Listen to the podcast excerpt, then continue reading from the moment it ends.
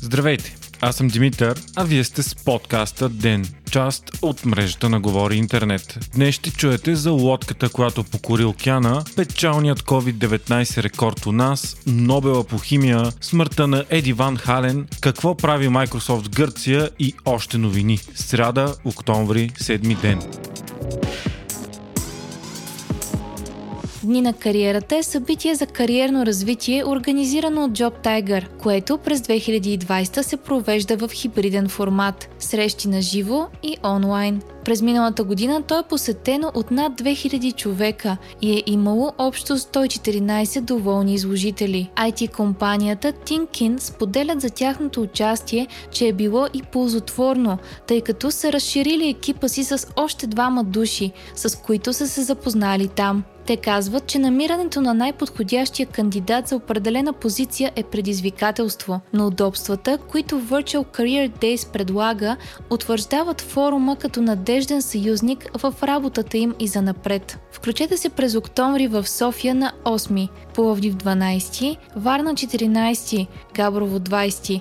Онлайн събитието ще е на 21 октомври. Посетете it.careerdays.bg сега за детайли и регистрация.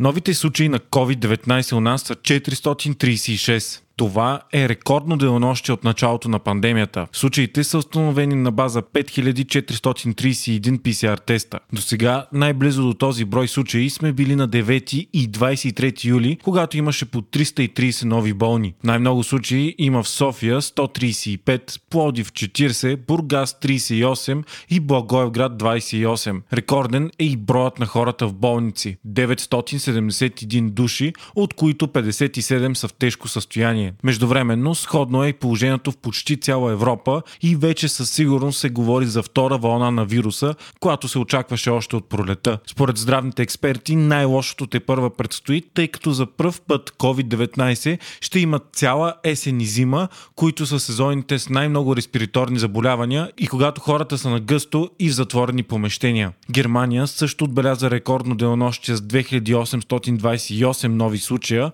което е най-много от април насам. Силно увеличение има и в Украина, Чехия, Полша, Франция, Италия, Испания и много други европейски държави. Междувременно BBC пише, че от началото на пандемията богатството на милиардерите по света се е повишило с 27%, достигайки рекордните 10,2 трилиона долара. Причината е възстановяването на фондовите пазари след историческия спад през март и април месец. Така 26-те най-богати хора в света в момента разполагат с повече средства, отколкото отколкото най-бедните 50% от населението на Земята взети заедно.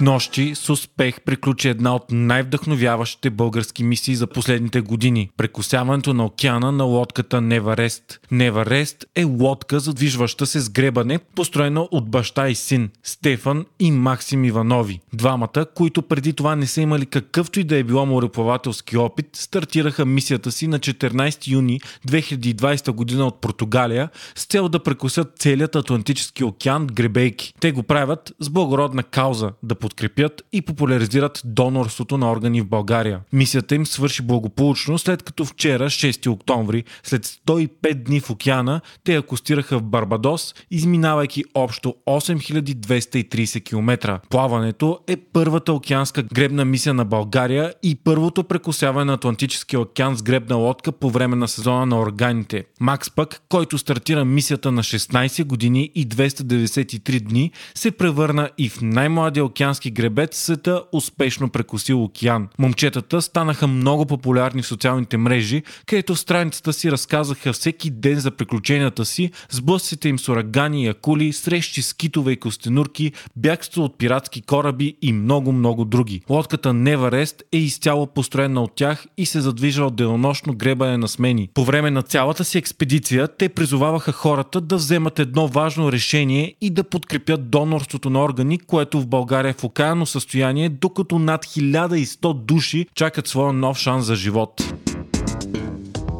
Microsoft обяви решението си да изгради няколко центъра за данни в Гърция. Това ще бъде една от най-големите американски инвестиции в новата история на страната. Освен центровете за данни, Microsoft ще започне програма за обучение, с което ще цели да помогне запълването на общо 100 000 работни места, които проектът ще създаде до 2025 година. Според оценка на анализаторите, инвестицията ще донесе економически ползи на съседката ни в размер на 1 милиард долара. Решението идва след 9-месечни преговори и се приема като подкрепа и знак на доверие към Гърция, която се възстановява от тежка дългова криза и чиято економика пострада много заради коронавируса, достигайки 18% безработица. Microsoft има центрове за данни в 26 държави, 7 от които са в Европейския съюз. Междувременно Добромир Иванов, председател на Българската стартъп асоциация и скорошен много успешен гост на Говори Интернет, коментира във Фейсбук, че изборът на Microsoft да отиде в Гърция, а не в България е важен за нас. Иванов написа, че Гърция, сравнена с нас, има по-лоши IT кадри, по-високи данъци, по-скъп ток и по-лоша интернет свързаност, но въпреки това страната е избрана за регионален партньор на Microsoft, а не ние. Според Добромир Иванов, това се дължи на факта, че институциите работят по-добре в Гърция и там има по-добра правна рамка. Иванов отбеляза редици проблеми на България, най-вече свързани с неефикасната работа на администрацията и проблемите с върховенството на закона. Още от деня. Министърът на отбраната на САЩ Марк Еспър и Красимир Каракачанов подписаха във Вашингтон пътна карта за сътрудничество в областта на отбраната между България и САЩ за следващите 10 години, съобщава Свободна Европа. Документът посочва пет основни приоритета, които са свързани с модернизацията, готовността и мобилността в съответствие с договорностите на НАТО, помагането на българските военни институции да бъдат по-отчетливи и прозрачни, задълбочаването на сътрудничеството в Черноморския регион регион, сътрудничество в киберсигурността и подпомагане за изграждане на национална устойчивост. За първ път в историята две жени се споделят Нобеловата награда по химия. Това са французойката Емануел Шарпентие и американката Дженифер Даудна. Те получават наградата за развитието на метод за редакция на гените. Тяхно откритие са така наречените генетични ножици CRISP-Cas9, с чиято помощ ДНК-то на животни, хора, растения и микроорганизми може да се променя изключително прецизно. Тази технология имаше революционно влияние върху науката, допринася допринася за развитието на новите терапии срещу рака и може да сбъдне мечтите за излечаване на наследствените болести. Пишат от Нобеловите награди. Откритието се случва през 2012 година и от тогава насам употребата му е огромна, като благодаря на него са създадени растения, издържащи на мухъл, суша и вредители, а в момента се разработват нови, много обещаващи терапии за рак.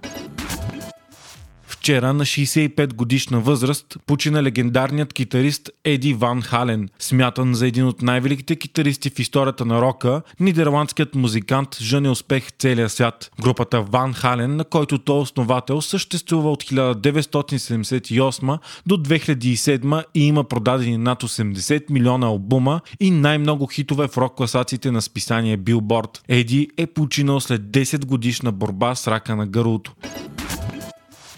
Огнищата на бушуващите пожари в Калифорния са създали първият гигапожар в съвременната история. Пожарът си има име и се казва Август. Той обхваща близо 4050 квадратни километра. Така пожарът мина от класификацията мегапожар до новия гигапожар, най-големия в съвременната история на щата. Август гори вече 50 дни и е само наполовина под контрол. Пожарите в Калифорния вече унищожиха над 16 милиона декара само тази година, а пет от шесте най-големи огнени стихии в историята на щата са се случили през 2020 година. Загинали са десетки хора, а хиляди сгради са били унищожени. Най-лошото е, че сезонът на пожарите далеч не е в края си и според експерти положението може да стане дори още по-тежко. Междувременно месец септември е бил най-топлият от всички месеци септември в глобален мащаб, откакто се води статистика. Сочат данни от програмата Коперник за наблюдение на планетата на Европейския съюз.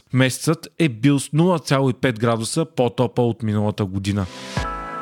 Вие слушахте подкаста Ден, част от мрежата на Говори Интернет. Водещи главен редактор бях аз, Димитър Панайотов, аудиомонтажът направи Антон Велев. Ден е независима медия, която разчита на вас, слушателите си. Ако искате да ни подкрепите, можете да го направите ставайки наш патрон patreon.com Говори Интернет, избирайки опцията Денник. Срещу 5 долара на месец ни помагате да станем по-добри и получавате достъп до нас и цялото общество на Говори Интернет в Дискорд. Ако пък просто не искате да изпускате епизод на ден, не забравяйте да се абонирате в Spotify, Apple iTunes или другите подкаст приложения, които използвате.